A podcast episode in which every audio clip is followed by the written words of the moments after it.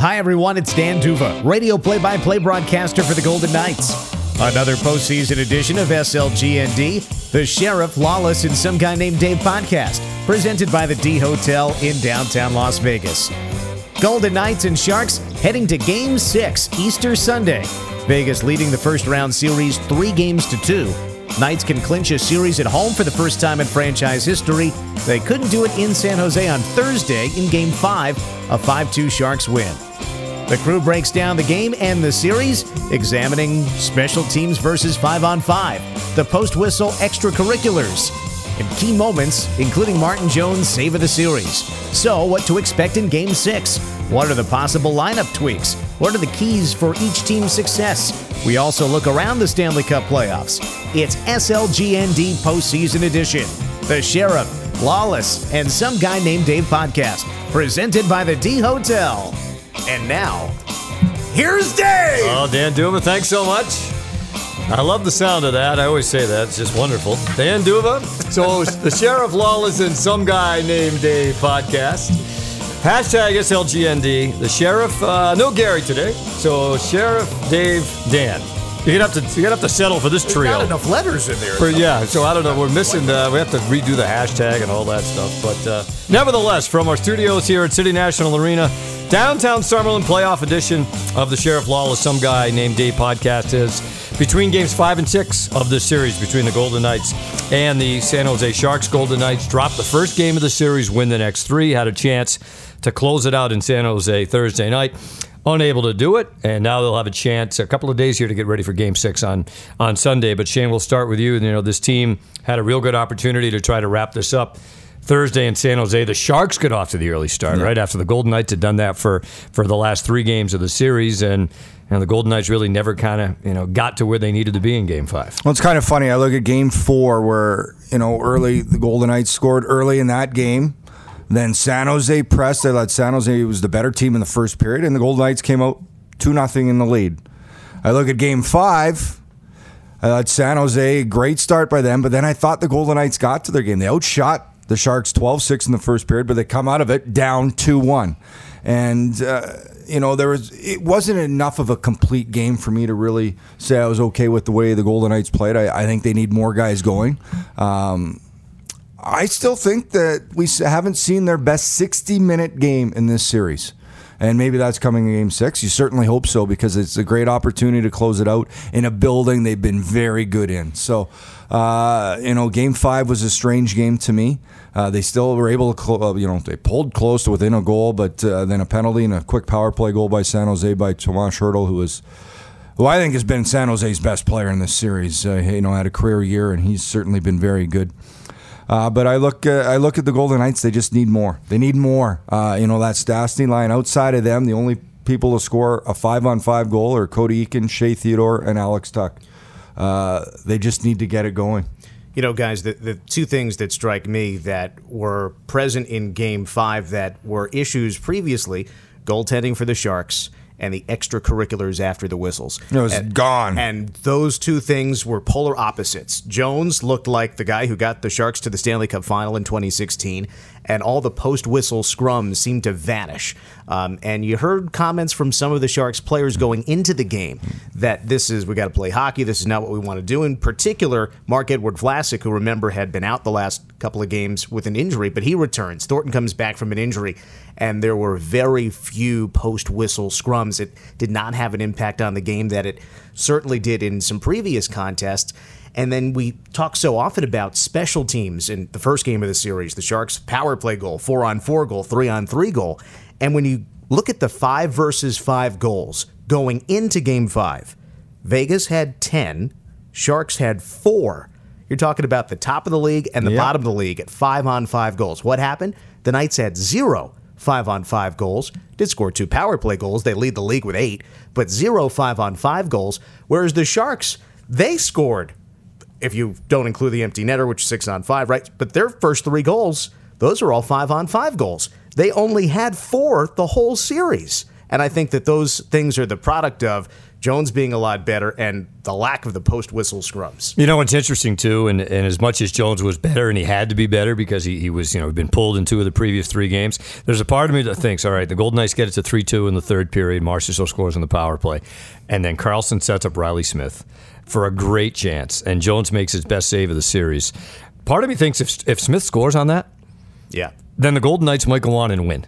You know, because the way that, you know, you wonder how fragile Jones is right now, but he makes the big save. And then you were saying too, Shane, Smith had another great chance where he missed the net, right? Coming Right down after that, side. right before the penalty to. So, you know, that's how fine a line it can be. Um, but for, for Jones, I mean, there- he had nowhere to go but up from those, from the previous three games he played. Goals against average in those three, seven, five, nine. Yeah. In the three Terrible. games leading up to game five. And quite honestly, you know, Marc Andre Fleury was fantastic in game four, not great in game five. No. And you've got to hope if you're a Golden Knights fan, his his ability usually to bounce back has been pretty strong. You know, if he, he doesn't usually string together a series of poor games. Yeah. Usually he's able to nip it in the bud. And I was quick. a little bit surprised at that, you know, given that he had a shutout in the previous game, but also, and I know it's history, it's hard to apply this, but I was looking through the three closeout games last year, right? The Knights won all three games when they were in a position to finish a series.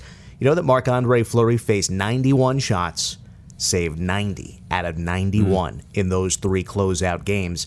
And surrenders the first two goals. Obviously, those were the the turning, you know, to for the momentum to put it in the Sharks' hands. And you know, the third goal, a tip in, you know, I, you can't go crazy about that one. But the first two, you know, those are not goals that Marc Andre Fleury has been giving up when he's been on his game. Well, the third goal though was miscommunication, and that needs to be a cleaner exit. That's where it started for the Golden Yeah. Knights. Should have been an easy breakout.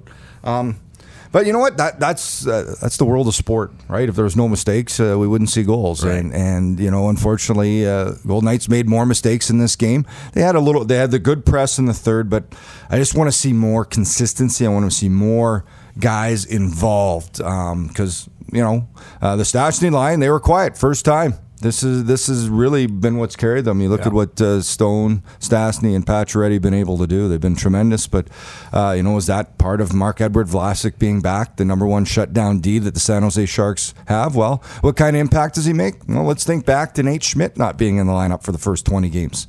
That's what Vlasic does to that lineup. He's their he's their number one shutdown guy. He balances out the six D man. He balances out the ice time so everybody's comfortable in their roles. Uh, he made a big impact.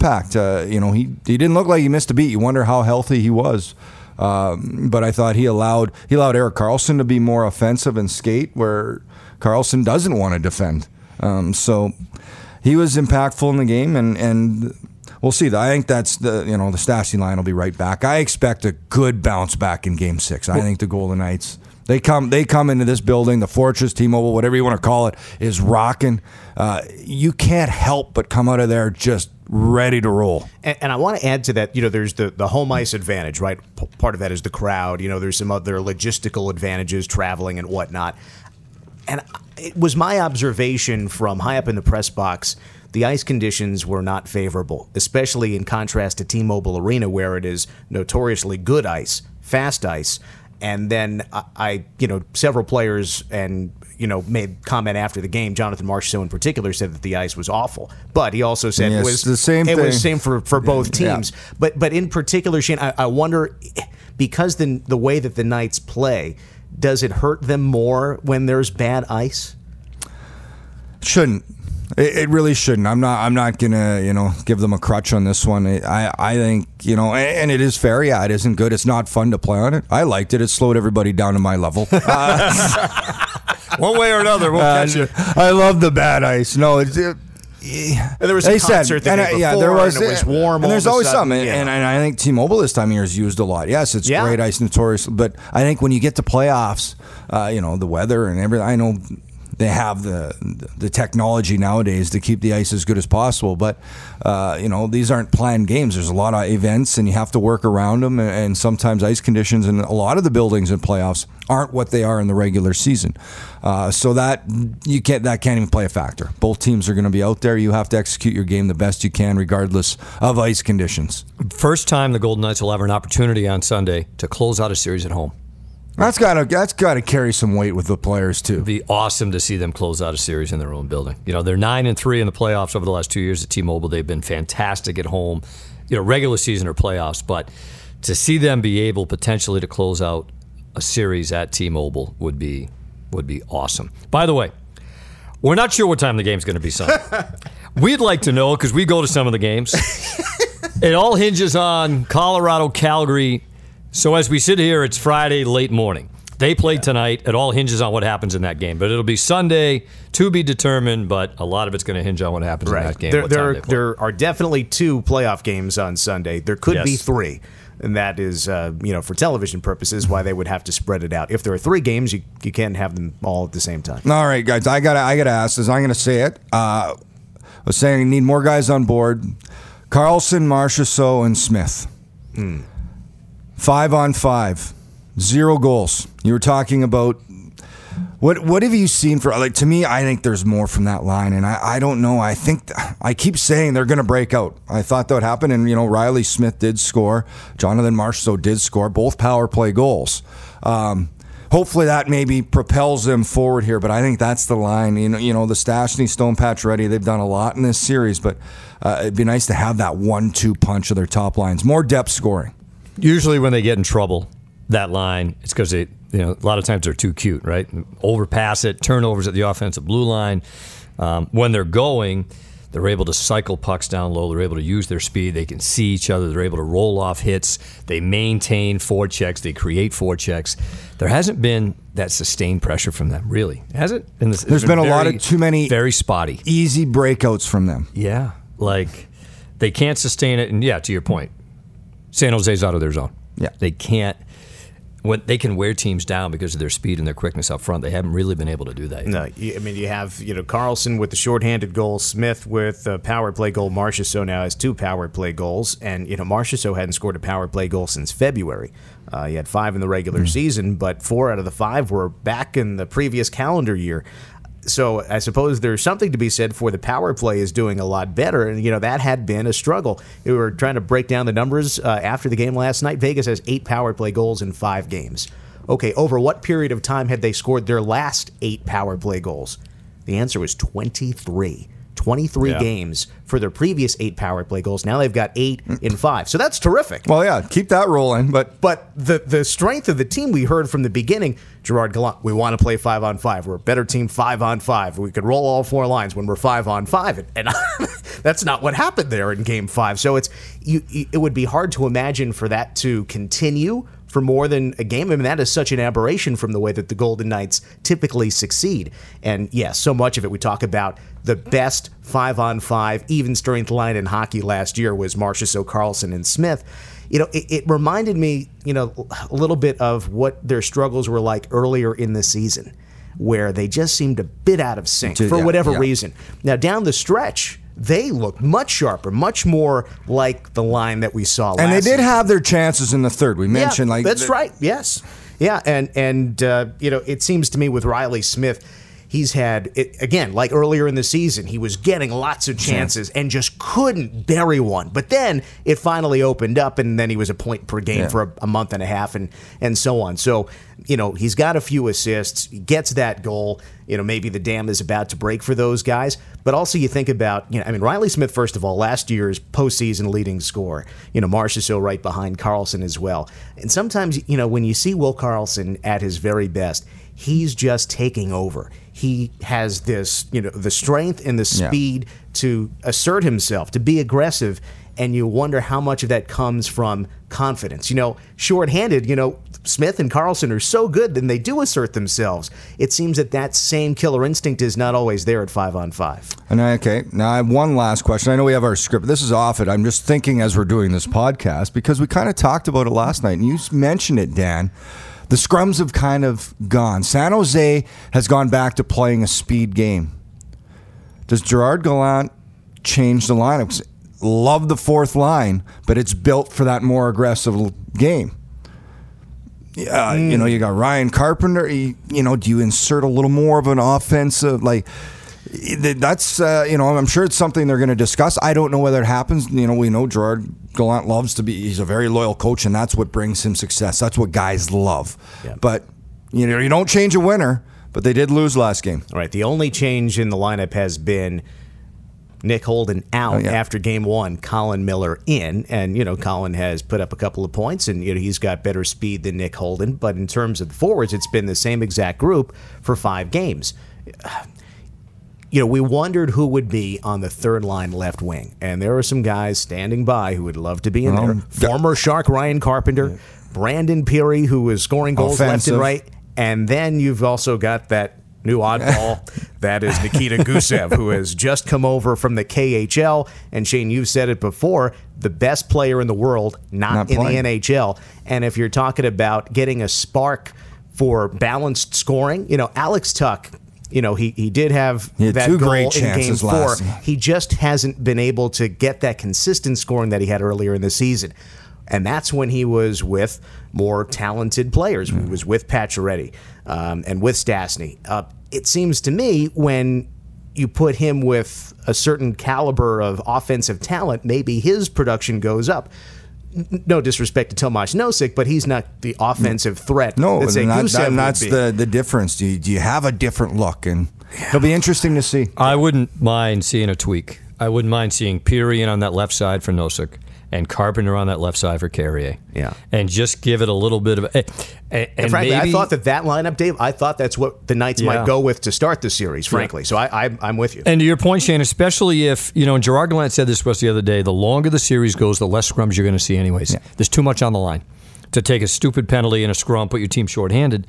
Well, if that's the way it's going to be, do you need both Carrier and Reaves on the fourth line? Probably not. Carpenter can kill penalties for you. Um, And he's- Pirri- although although strong. although Carrier and Reaves scored more goals than Carpenter. I know. I know. the funny thing is, last night It's was, it's just an interesting discussion. Pirri could and I'm sure they'll be fine some any way they go, but it's it, it's interesting to think when you think about you know the production from low in the lineup, and we talked about that the depth scoring in last year's Stanley Cup Final. Last night was the first time a fourth line player registered a point for either team, and that was the tip in goal from Barclay Goodrow. Uh, the fourth line created that goal for the Sharks. Fourth line for the Knights has not created a goal. I know that scoring is only a piece of what you're trying to do, especially with those players. So much more can be generated in terms of momentum or penalty killing from some of those players. But that was the first point recorded by a fourth line player in the series. It's amazing how important too, Dan, that that getting the lead has been in this series.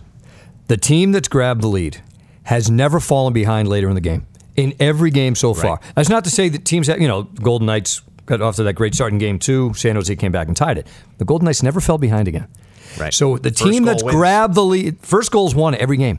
So, you know, the Golden important to score first. well, the Golden Knights went through a stretch of they scored in the first two minutes in six of seven periods. Average of 49 seconds into the period. Crazy. And granted, a lot of it was in, in game three where they went bang, bang, bang. But San Jose does it last night. Um, so it'll be interesting to see. I I just think Sunday, T Mobile, place is going to be off the charts, the atmosphere. And, and I will say this, and Shane and I kind of talked about this. With each passing game, if you've got a lead like they've had in the series three to one, with each passing game, if you don't close it out, that pressure mounts. You know, I was uh, around a Boston Bruins team that had a three games done lead in 2010, and they lost the series. And you could just feel it. By the time they got to a game seven, all the pressure was on them because they had a 3 nothing Right. lead. So, at, and at that point in hockey history, it hadn't happened No. in what, like 35 years, right? Right. It happened in the 70s, it Right. happened in the 40s, and then And I know happened it's- twice in the last decade. Yeah, and I know it's three games to one is different. I, I get all that, but I'm just saying, you know, Sure. you don't want to. Eh, the last thing you want to do is leave it to going back there for a seventh and, game. and so Tuesday. you know we, we talk about momentum within a game. You know some folks will say and coaches will say momentum doesn't necessarily carry, carry over so much from game to game but definitely within a game. And we talk about t-mobile arena the home ice advantage. One of the things that has helped the golden knights garner momentum from the crowd for themselves it has been the fourth line. Whenever ryan reaves is on the it's ice and touches the puck you know the crowd goes nuts. Carrier lands a hit the crowd goes nuts. But you know you look at game five and just in terms of the numbers and you know gerard gallant is not going to say what he thinks of each individual player he's not going to give them letter grades but the closest assessment you can get eight minutes and 38 seconds for will carrier seven minutes and 12 seconds for Ryan Reaves. And that's about three minutes below his season average. So those two guys were not used, and there were not a ton of power plays. So there were not a lot of kills. We're talking five on five they were not, and Knights are chasing the game obviously, so they're not going to be used.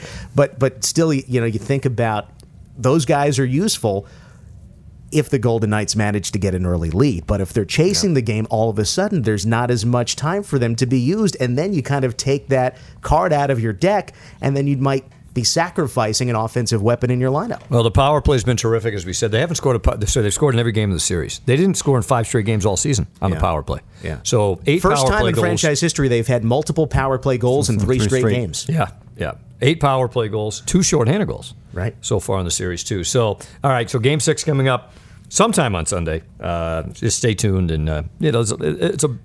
In the world we're in today, you'll be able to find out what Yeah. time the game starts, and then and then if you can go, that would be great too. Sure. Or watch or listen, whatever you choose. We'll to be do. there. We'll be there. Evidently, we'll sneak in again. So, the Sheriff Lawless, some guy named Dave podcast coming to you from our studios in downtown Summerlin. Brought to you by Finley Automotive, the great people at Finley, Jaguar, Acura, Lincoln, and Chevy. Guys, let's take a look a little bit around the Stanley Cup playoffs. So, everyone had Tampa Bay getting swept.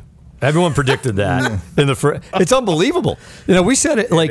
I can't think of a bigger upset in the Stanley Cup playoffs. You know, there have been upsets, but not for a team that won 62 games, tied the league record, and never won a playoff game. No. it's it's And beyond chasing the whole comprehension that outside of They scored. They- are up three nothing. they never recovered from blowing that three 0 lead in game one. It- Crazy. but. You know, to the Blue Jackets' credit, and we, we all saw wasn't John even a Tor- series. No, Columbus dominated after that. John Tortorella's speech Yep. to his team in Tampa uh, for the first game, and they come out and they fall behind three nothing, and then they were they were just unfazed. They score shorthanded to tie the game on a four minute power play for Tampa, and then they get their own power play and win game one, and and that was Kucherov all she wrote. Suspended, Hedman unavailable. Yep. You know, like you use the word unbelievable, Dave, and I, sometimes I'm wary of using that word, but I'm with you. Unbelievable. It's scary, and Jon Cooper said this after the sweep. They had their game all year, and they lost it for a week in April, and it was all over. Eh, That's scary. You can be as good and dominant as they were. Like if you're sitting there right now, if you're a Lightning fan or in their management team or a player, you just, I've got to still believe you're shaking your head, Well- saying, "How in the world did this happen?" You talked about pressure mounting game to game. So here you, you have a historic regular season. You win 62 games. Do you know the amount of pressure on you to win? I always said this, and I, I've been in in both on teams where I've been, you know, you've been the top seed playing a bottom seed, and I've been the the lower seed playing the top. It's a lot easier the, the mm. pressure being that lower seed. So not only was there pressure being top seed to being the President's Trophy, not only the President's Trophy winner, the historic tying a record, 62 wins, 128 points. That carries a lot of weight going into the playoffs. That the expectations are automatic that you should be in the final. So sometimes teams maybe start looking too far ahead or whatever. And then as soon as it is hard, when there was a downfall, like you said, that comeback, I think after game one, destroyed them mm. because they just could not deal the expectations and then just mounted and mounted that they were the team destined this year. Like people had them written in everywhere. It hasn't happened like that. I don't think we've seen an overwhelming favorite like this in years. And now it's wide open. And now it's done, and they they collapsed. Uh, it happens. That's the the world of sport we talked about. Not only being physical, mental is one of the biggest biggest attributes you have to have, and they did not have it. And so, how real is Columbus? Very. First ever playoff series win. Last year, you know, gave the Capitals a scare. Here they are. They've now, you know, David beats Goliath. How real are they? Well, this look at the, the moves they made. They were criticized. I thought it was the right move by Jarmo Kekalainen to to go all in. I love it. He's sitting at the poker table with a bluff, and he went all in. And they couldn't come together. They looked disaster at the end of the regular season. They almost but didn't make the playoffs. But they crawled in, and to their last day. credit, they clicked at the right time. Sergei Bobrovsky all of a sudden looks like a Vezina goalie again, which he's been. Uh, Matt Duchene's a factor. Panarin and Duchesne, you got two skilled guys there. Dzingel brings speed. You've got they've got guys that can score everywhere. Cam Atkinson had a great year. Dubois. They've got all these young players. Uh, they, what's the Textera? Yes, I am Kid, yeah. kid hadn't played. Yeah. 19 year old. They bring him in. He's impactful. Uh, you know, Oliver Bjorkstrand, Seth Jones, Zach Rent. They've got a good team. You go up and down. You look at their Leadership, Nick team. it Foligno, is right? deep. Nick Foligno. Uh, didn't mention Josh Anderson and Boone Jenner. That line That when they played in Vegas, dominant, big, physical, can score.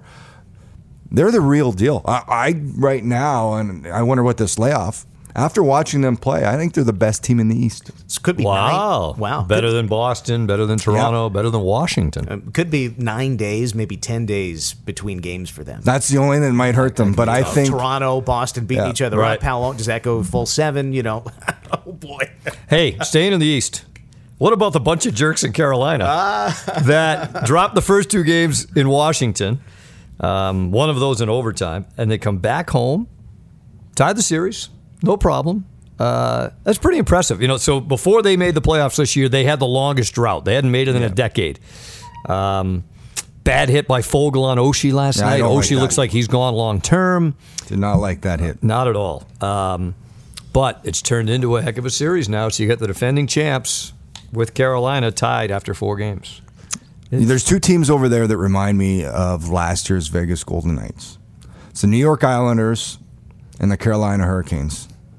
Who's their stars? Well, you know, Sebastian Aho had a good year. Jordan Eberle's playing good. Matt Barzal, but it is by committee. It is by a relentless, unfazed group of players that are committed to one another playing the team game. That both those teams remind me exactly of what Vegas did last year. So, playing really well. They're they're you know they've got uh, a veteran guy in Justin Williams in Carolina that I think really helps them. I think uh, they've got a bunch of young players. They got speed. I've always liked Carolina's D. They've got a good young D core: Dougie Hamilton, Jaccob Slavin, Justin Faulk, uh, Brett Pesce. They some good players. Calvin de Haan, uh, you know, and then Van, Trevor Van Riemsdyk. Like that's a solid six. Um, so, and then Petr Mrazek may be the biggest surprise for me there, just like Robin Lehner, Thomas Greiss in the island. Uh, good goaltending, which is imperative in playoffs. You wonder the personality of the Hurricanes, you know, how much that has allowed that group to thrive together. I mean, you know, coaching change, their you know, ownership change, but their personality has come out in a way that, you know, you mentioned the, the bunch of jerks, right? The the surge celebration after the game. Something to rally around. Remember, there was a Golden Misfits thing to rally around. Right. That's kind of my point, you know, and, and I think that the analogy to say the resemblance to the Golden Knights is is right on, Shane, because there's something a little bit And different. just like the Islanders, John Tavares is gone. They're going to suck. Barry Trotz came in and said, no, we're going to play for one another. Sweep Pittsburgh. sweep, sweep the Penguins. It's unbelievable. I So, mean, you yeah. after some long playoff runs with, with Pittsburgh, Yeah. you know, it, it, and it, and this happened to uh, to Tampa a few years ago, where they had those long runs, and then one year they just missed the playoffs. Uh, you know, it, it you, you, sometimes you think you can flip the switch. Eighty-two games is a marathon. I mean, I've never done it, Shane, but No. to get through that marathon, to you know, then think that you can just turn into playoff mode, but run into a terrific defensive-oriented team like the Islanders. And, and Penguins just didn't have an answer. So in the West, the top two teams in the conference, as we sit here right now, are on the ropes. Calgary's down three games to one to Colorado, and San Jose obviously is down three games to two Yeah. to the Golden Knights. That Avalanche Flames series, so they play tonight, Friday night, game five, back in Calgary. The Flames have to win to stay alive. Colorado's been really, really good in this series. You know, and, and the most recent game, as we sit here, they're down two nothing at home, about nine minutes left in the third period. They come back, tie the game, win it in overtime. Mikko Rantanen ties it and wins it. You know, they've looked fast. There's been stretches where Physical, fast. and they've there's been stretches they've been no question the better team. Obviously to build a three one lead, but you got a Calgary team that won the West in the regular year, not handily, but kind of, you know, they were the best team for most of the season, and now here they are on the brink of elimination. Well, and you look at what Colorado did down the stretch. I'm going to go back to goaltending. Philipp Grubauer. Look at that last game. Did they win it without that save with the left, left pad leg? on my, On Backlund, Backlund? yeah. Like Wow. It's it, it is it's uh, there's such a fine line of winning and losing, and, and Colorado boy, they, you know their top line, and then this new kid, this Cale Makar, defenseman, just looks like he's been in the league for ten years. Opie the confidence he Award. plays the with. fans are bringing heads of kale to start it's, chat. it's just it's been great. So you know what? Every series, and then you go you go to the Central Division. Yeah. Dallas hammers Nashville. That series tied up, and St. Louis shocks Winnipeg. Yeah. Uh, but that said, I said this I, at the end of the year. St. Louis and Dallas were playing the best in the Central down the stretch. Yeah. Dallas could be up three games to one. The Bishop gave up two bad goals in game three. Then they, you know, so they lose game three to Nashville. Then they blow them out in game four. Stars blow them out to even the series. And Winnipeg, St. Louis, the road teams won every game, right? All five games. The game in game five in Winnipeg, same thing, Shane. Winnipeg's up two nothing. Third period, St. Louis comes back, and Schwartz tips one in about 15 seconds 15 left. seconds left, about, I don't know, shin high, tips it in, wins the game. Like it's it's been incredible to kind of watch that series. But I remember on one of our podcasts, maybe last month, guys, I said to you, who's is St. Louis the best team in the West or in the Central? I don't know if it was the West. I think it was Central. Because the Golden Knights had just gone to St. Louis and the Blues had beaten them. Well, here they are to their credit. I mean, Winnipeg's and the Golden Knights, I know, won two playoff games in the conference final there last year. That's not an easy building, right? The whiteout, the whole bit. Whiteout's not working. They might want to change up They've their lost theme. five straight. Right, going back to Wow, last yeah, year. that's right. That's right. Yeah. Wow. I, you know, yeah, it's so hard to, to figure this out, right? You know, you mentioned that the two teams in the West, the Sharks and the Flames, and obviously the number one team in the East in Tampa, those are the top three scoring teams in the NHL. Now, Tampa had 30 goals more than San Jose or Calgary, but those are the two teams tied for second in scoring. And you look at some of those defensive oriented teams. What is allowing the Islanders to beat the Penguins? What is allowing St. Louis, you know, with Binnington? You know, Dallas Stars, same thing, with the exception of those two Right. bad goals from Ben Bishop. That has been their success. You know, maybe, you know, the, the Colorado Avalanche, they've been a top heavy team. But now that they've brought in a Hobey Baker Award defenseman, I don't know, Shane, just just crossing my mind. Um, there it is. But but this goes back to every year we get to this point and and regardless how much we say it, we still reference it. We say regular season is over, it is a new season. Wipe the stats away from what happened. Let's not talk about 128 points or the 30 goal differential or this and it's been no more truer than this year. Forget what happened the 82 games. That just got these people the teams to this position and all those stats are absolutely gone because it has been a new season, and what happened in the 82 regular season really hasn't mattered. Even though the Golden Knights, their power play. Like, if you look Yeah, at it this, wasn't it's good. like there's so many things you can reference that It has been a completely a new season, and all those 82 game statistics that you look at have really not had a, a factor whatsoever on what's happened here in playoffs. Well, we're going to still try to figure it out based on those numbers. That's what we do. I know. Well, and I will tell you though, you know, and that being said, the big question about San Jose coming into the series was: Are they going to be able to get any goaltending and be able to, to defend? For games two, three, and four, the answer was no. Right? They'd given up- Well, in game one, they only, Golden Knights really didn't try. They only had 10 shots in 40 But- minutes. So yeah, but they had given up more goals than any team that made the playoffs. Second highest scoring team in the league. But you know, then Jones comes up with some timely saves in Game Five. I'll say this again. Uh, you, San Jose, that looked like their best game, Yeah, but I don't believe San Jose's seen Vegas' best game yet. And I think if the Golden Knights play their game, they will win, regardless of how good San Jose. I, I still believe they can. They're the better team if both teams execute the way they should. Well, the Golden Knights have a chance to close it out on Sunday, Game 6 at T-Mobile Arena. We're going to get to our mailbag here on the Sheriff Lawless and Some Guy Named Dave podcast, brought to you by Rock Creek Cattle Company. So, a couple of podcasts ago, we gave away a Marc-Andre Fleury signed jersey. You had to go on, rate, review, subscribe on iTunes, write a, a review. We hoped it was a good one, and it turned out it was, from Zach Attack 74. But the problem was we couldn't find Zach. He wrote a very nice review.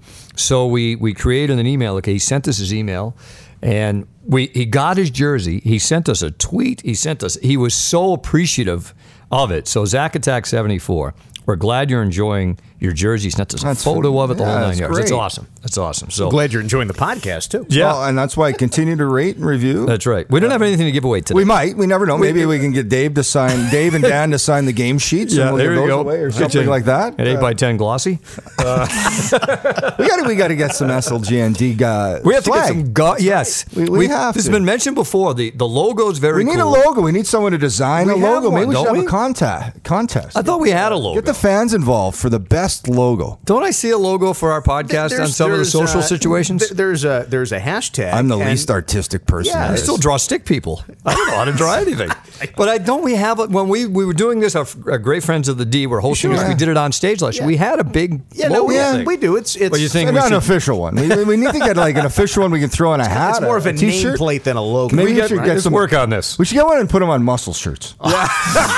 Shane Figures training regimen these and days. how many of the four hosts will look good in the muscle shirt? Twenty five percent.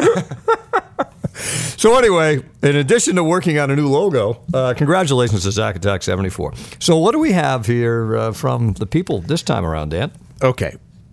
Let's start with uh, a question about the rivalry. And this is from Vanessa Peterson, who asks The Vegas Golden Knights beat both the Kings and the Sharks last year in the playoffs and even swept the Kings. Why is it that the Vegas Golden Knights and the Sharks have the bitter rivalry and not the Vegas Golden Knights and the Kings?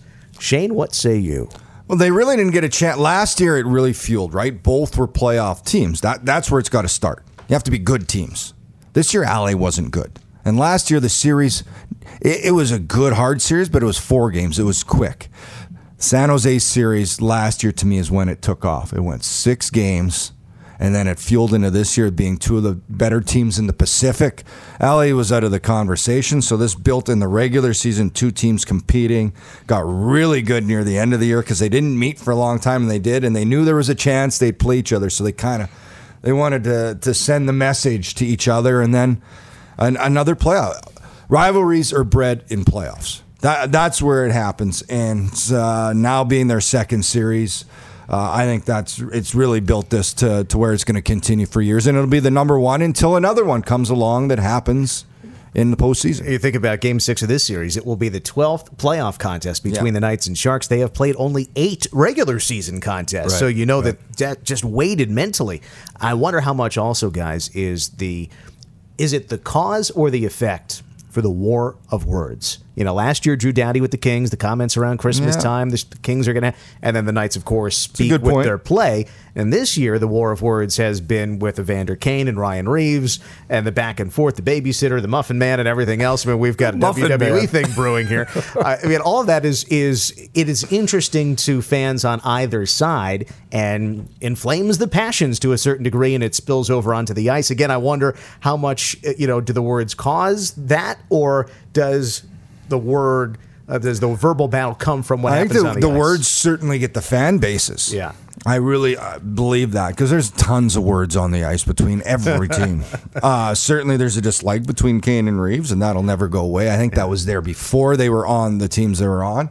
Uh, but I, I, believe that th- those words certainly, like Drew Doughty, a lot hated by Golden Knights fans, and the you know the logistics of LA and Vegas. But now San Jose and Vegas because of last year, and now certainly because of what's happened this year. In the words, the fan bases do not like each other.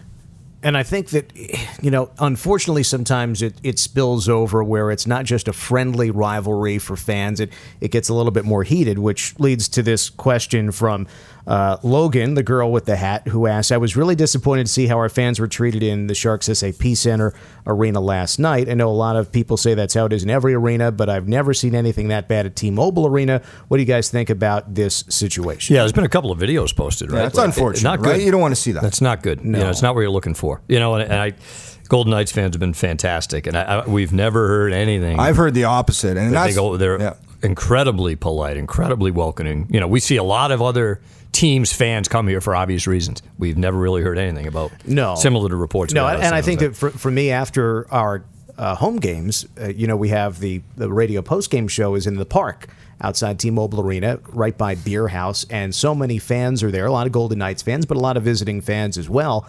And I can't think of any negative interactions. In fact, it's usually very positive. It's more thanks for welcoming yeah. You guys do a great job here. Thanks for coming. Come back soon. It's it's you know a very rare exception to that kind of um, interaction but I'm sure that there has been a negative interaction, just as I'm sure in San Jose, the large majority the of the people majority. in San right. Jose yeah. are very accommodating and very friendly. But when an incident or two is captured on social media or on video, as it is now, that gets our attention, and and so we talk about it. Of course, the fans are talking about it, but I think, at least from my standpoint, having gone to San Jose, we just talked about how many times the Golden Knights have played the Sharks the number of interactions I've had with folks in San Jose observing fans interact, it has been almost universally positive there. And it's unfortunate that just a couple of incidents have, you know, kind of tarnished that. And I, that goes along with uh, the Golden Knights fans. They're the best in the league for a reason, not only for how loud and how passionate they are, but I think for how accommodating they are. This is a building in which you get a lot of visiting fans, and uh, they're the best in the league for a lot of reasons. They they have, they have the fun rivalry with the teams. They enjoy them coming in, and I think they handle it the right way here at uh, in Vegas. So. Uh, uh, take, tip my hat to the Vegas fans. They continue to be first class. All right, let's get back to a hockey question, and this comes from Cake Q. I like that name. At Cake Q asks, uh, "How does the Karlsson line get going?" Karlsson, Marchessault, and It's a good question. Score some goals. Yes. Sunday would be a great time. Uh, the question continues: Good Corsi stats not translating into points, and they seem to be just a little off with timing. Well, it's interesting when you think about that, that they're in a really good spot in this series without them being a factor, right? And you wonder, okay, if, if you can click for them on Sunday and the Stastny line can kind of get back to fo- the form they've had earlier in the series, you've got to like the Golden Knights' chances. But, you know, we kind of get into it a little bit earlier. You know, they haven't been able to sustain when they have a sustained pressure in the offensive zone, that you know that's when they're at their best. They, you know, you saw this. You talked about this, Shane. The top two lines for the Golden Knights are built completely different, right? One's quickness and Yeah. one's on hockey sense and and smarts, really. Yeah. Um, but they've got to find a way to get that line to be a difference maker. Right now, they've combined for four goals. All are special teams goals. Right. Marchessault two power play goals, Smith a power play goal, Karlsson a shorthanded goal. Last year, in 20 playoff games, they combined for 20. Marchessault had eight, Karlsson had seven, Smith had five, and most of them were at even strength.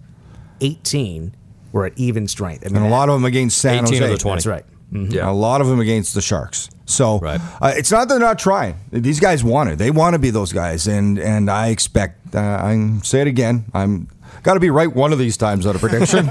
Game six is going to be the night of the Karlsson line. Let's. Uh, I think uh, they're going to be ready to roll. I think those top two lines. I think everybody's going to step up. This is going to be a big game. How do you not get excited if you're a Golden Knights player? Like chance to close out on home ice, that building, that energy, everything. It's too bad we have to wait two days, but that's not a bad thing when you lose.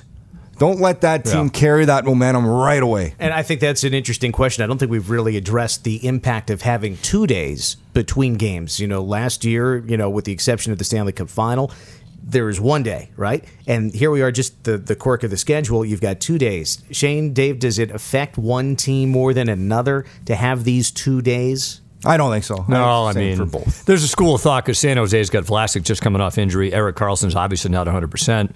Do they benefit from an extra day between? Who could benefit for the Golden Knights? Maybe. Well, We don't know. There Who could be guys that need an Yeah. extra day there too. So somebody like Cody Eakin, right? Yeah. Got banged up earlier in the series. Nothing but time will help him, obviously. But you know, you know better than anybody at this table, Shane. At this time of year, everybody is playing with something. So to get an extra day, I think would be probably benefit both teams. I think, guys, if if there's uh, anything else you want to address, I've got one question that is uh, is is actually just for me. Oh, good. let, Wow. let's, do- let's finish with that. It's going to be a Fordham, Syracuse, or Cape Cod League reference. here. Go ahead. that- that's you, you got it right, Dave. okay, all three. Here's here's a question from uh, Keith Miller who asked, "My parents recently moved to Syracuse from Long Island. My mom is a pastry lover and has been living off of Drake's Devil Dogs. What's a Dan D'Uva approved bakery that I can send her to over in That's a great question. Syracuse? Drake's New York? Devil Dogs. There, it's all you, Dan. That's right. Well, I will I will tell you this. He'll have a whole list of them for you. Get out your I, I pen. do. S- This is a whole nother podcast.